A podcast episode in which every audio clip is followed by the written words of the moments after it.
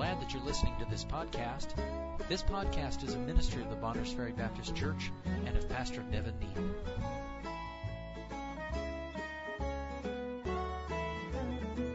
Ruth chapter 1, beginning verse 1. Now it came to pass in the days when the judges ruled that there was a famine in the land. And a certain man of Bethlehem, Judah, went to sojourn in the country of Moab, he and his wife and his two sons.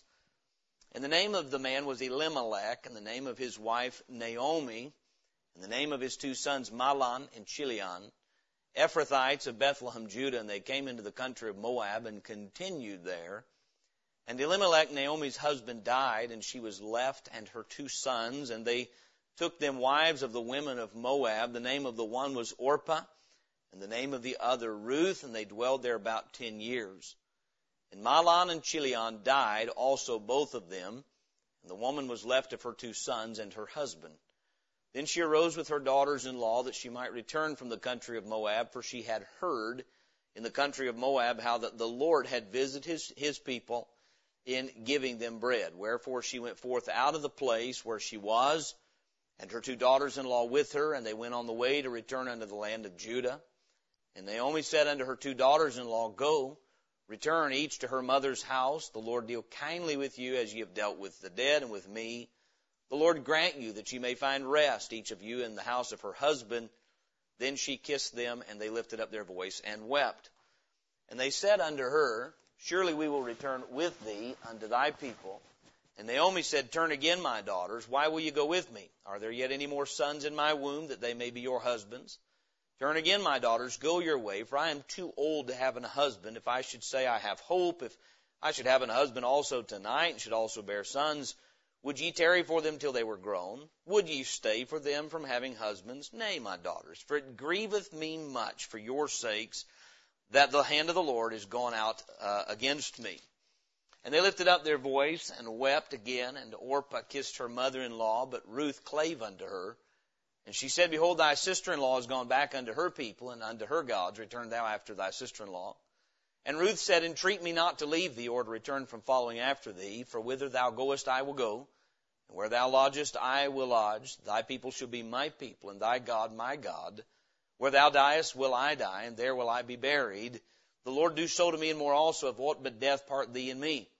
When she saw that she was steadfastly minded to go with her, then she left speaking unto her. So they two went until they came to Bethlehem, and it came to pass, when they were come to Bethlehem, that all the city was moved about them, and they said, Is this Naomi? And she said unto them, Call me not Naomi, call me Mara, for the Almighty hath dealt very bitterly with me. I went out full, and the Lord hath brought me home again empty. Why then call ye me Naomi, seeing then, seeing the Lord hath testified against me, and the Almighty hath afflicted me?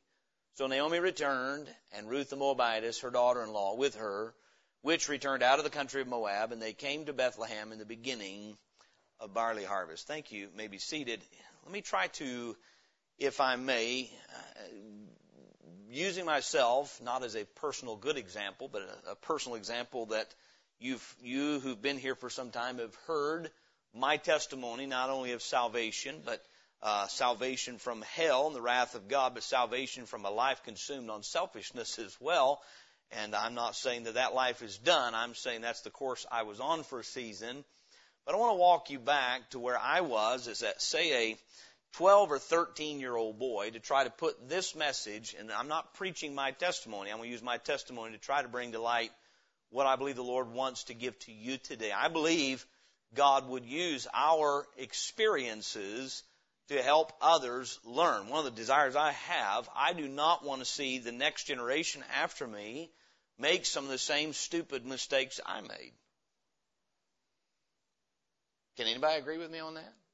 Do we not want to see, how many, how many parents want to see the next generation do better financially than they did? Want to see, I want to see my children and I want to see your children and the young people in this room. This is not a message just to the young people. It's for all of us, but I would hope we would want to see the next generation do better spiritually than we've done. I would hope for that. So that's part of where my heart's at this morning, and it's part of what puts this message in perspective because as I preach this message, I think I made in my own personal life as probably a 13 year old boy a very similar error that as, as to that of Elimelech and seemingly of Naomi as well. It seems that both of them did this together. Uh, she said, I went out full. She didn't say the Lord took me out full. I went out full. The Lord brought me back. The Lord didn't take her out, but the Lord did bring her back. We hear people use, and I'll get back to my, my personal testimony moment. We, hear, hear the term used backslidden. That's a Bible term, generally used in the Old Testament, but someone backsliding. I believe the Bible term in the New Testament would be you get out of fellowship with God. You're a child of God. You've been saved by faith in Jesus Christ. If Jesus has saved you, He's not going to lose you. I'll say that again.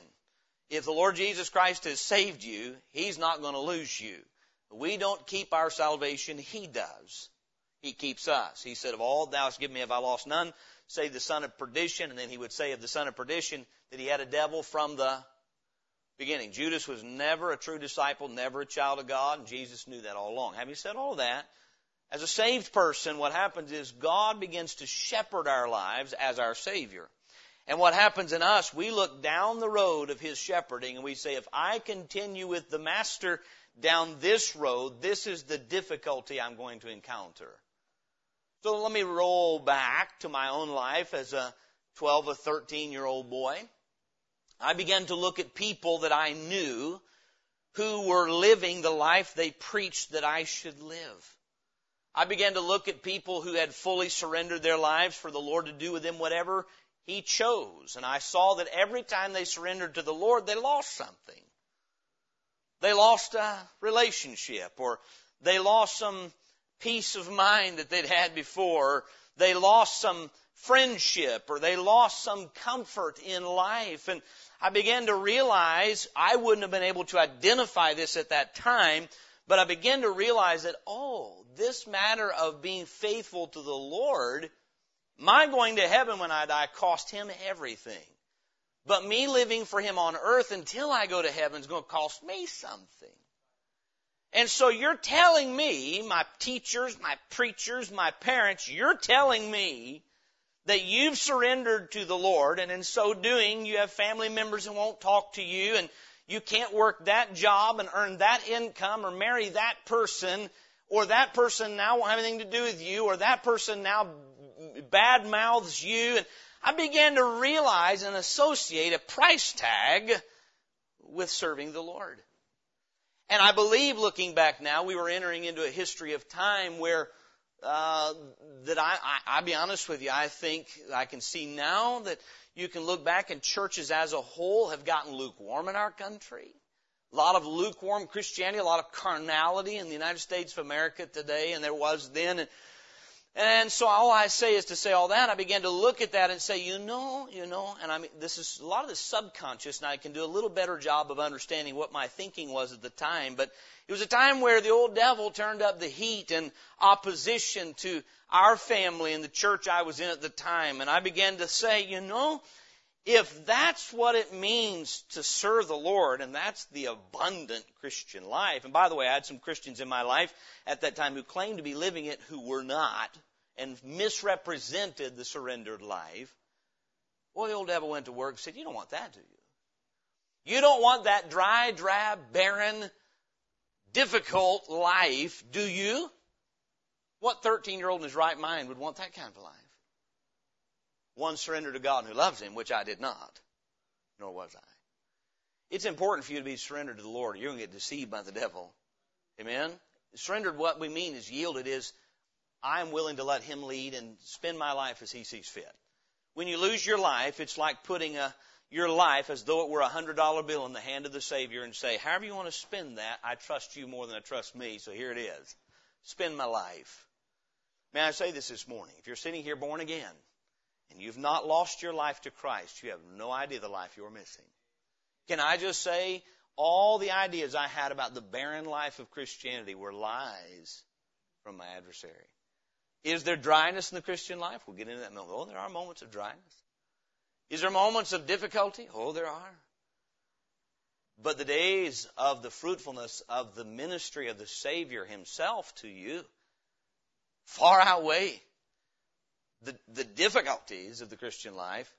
I believe this, the judgment seat, if you finished your course, will make the difficulties in this life seem like little bitty pebbles in a road.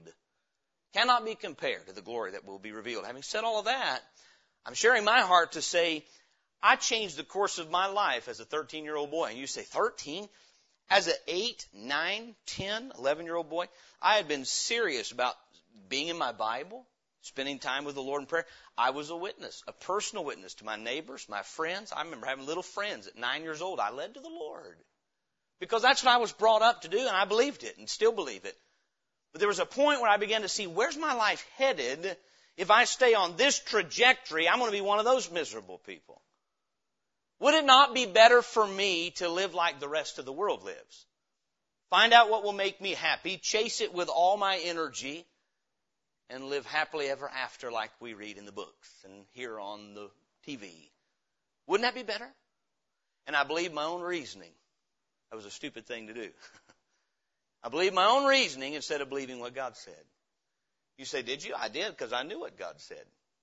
I knew the right way to go, and there was a point I made a very clear and concise decision in my conscience to drift off into the figurative Moab for a while, to just go live with the rest of the world as though I didn't belong to the Lord. The New Testament illustration would be that of Peter, who through sins of omission committed sins of commission. Very true. We heard in Sunday school this morning. That's my testimony. You know what I'm thankful? When you belong to the Lord, He doesn't let you live in Moab uninterrupted. You cannot go live, and I'm speaking figuratively, and I'll make application in a few minutes, outside of God's perfect will if you belong to Him without the interference of His precious rod and staff. Whom the Lord loveth, He chasteneth. It's very hard to have joy in the Christian life when it's the Christian life that's bringing you your sorrow. Does that sound like a backward statement? Very difficult to have uh, pleasantness about being a Christian when you think if I weren't a Christian, I wouldn't be in trouble. Because you know, the Lord doesn't chasten those who don't belong to Him. He chastens His own. He doesn't chasten the devil's kids. That's Hebrews chapter 12. You can read it. Whom the